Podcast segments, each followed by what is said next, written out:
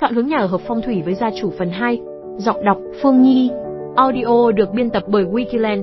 Mạn đàm về nhà ở phần 2. Ba hướng.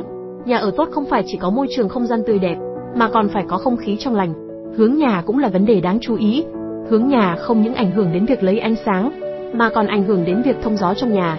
Trạch Kinh từng nói, phàm là cửa sổ hướng nam, đông nam hoặc tây nam, thì trong nhà lấy ánh sáng tốt. Phần lớn nhà ở của Trung Quốc là tọa bắc hướng nam.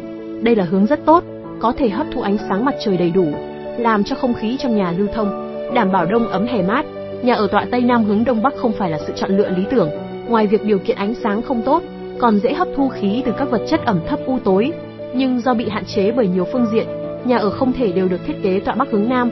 Tuy nhiên, các nhà thiết kế có thể giúp chúng ta thiết kế môi trường không gian nội thất tương đối lý tưởng để giải quyết vấn đề kiến trúc tọa hướng không tốt, đáp ứng yêu cầu sinh hoạt khỏe mạnh của chúng ta. Hiện nay, khoa học rất phát triển, việc định tọa hướng nhà có các loại máy thiên văn, đĩa từ, máy đo thăng bằng, máy kinh vĩ, la bàn. Nhưng khi chọn mua nhà, người mua không cần phải mang theo các máy móc phức tạp trên, chỉ cần mang theo kim chỉ nam là được. Ở đây cần nói rõ là la bàn mà các thầy tham dự địa lý sử dụng chỉ là một kim chỉ nam, không có chức năng gì khác. Một số người cho là khai bàn phải chọn cắt nhật, đồng thời coi la bàn là một vật rất thần thánh.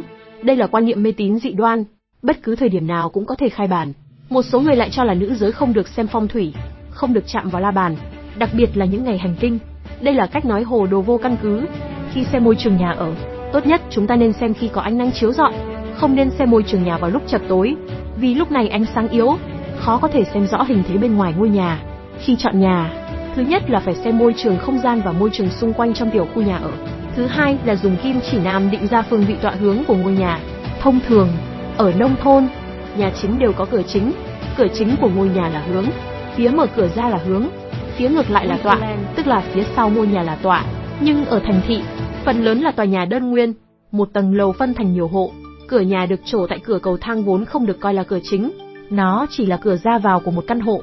Như vậy, nhà ở trong thành phố, trong tiểu khu, trong tòa nhà cao tầng thì xác định tọa hướng như thế nào? Một lấy mặt có ánh sáng mặt trời đầy đủ là hướng, mặt tối là tọa, hai lấy mặt thấy nước là hướng, mặt ngược lại là tọa, ba lấy mặt rộng rãi trước nhà, có quảng trường, hoa viên là hướng, mặt ngược lại là tọa, bốn nếu phòng ốc không thấy sơn thủy minh đường, thì lấy mặt hấp thu ánh sáng nhiều nhất là hướng, tức là mặt có cửa sổ nhiều nhất là hướng. Phong thủy đem đến cho con người cảm giác thần bí, khó hiểu. Một số người thậm chí còn cho là phong thủy có thể xoay chuyển càn khôn, có thể thay đổi vận mệnh con người. Đây là quan điểm không đúng. Phong thủy thực ra chỉ là một môn học thiết kế môi trường rất bình thường và phổ biến. Nó là một môn khoa học giúp chúng ta đạt được mục đích su cát tị hung cầu các tránh hung thông qua thiết kế môi trường.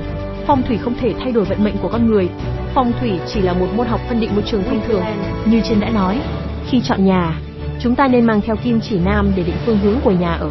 Bạn nên cố gắng chọn nhà hướng chính nam hoặc chính đông, vì nhà ở kiểu này giúp bạn có thể bố trí giường ngủ theo hướng chính nam hoặc chính đông một cách dễ dàng.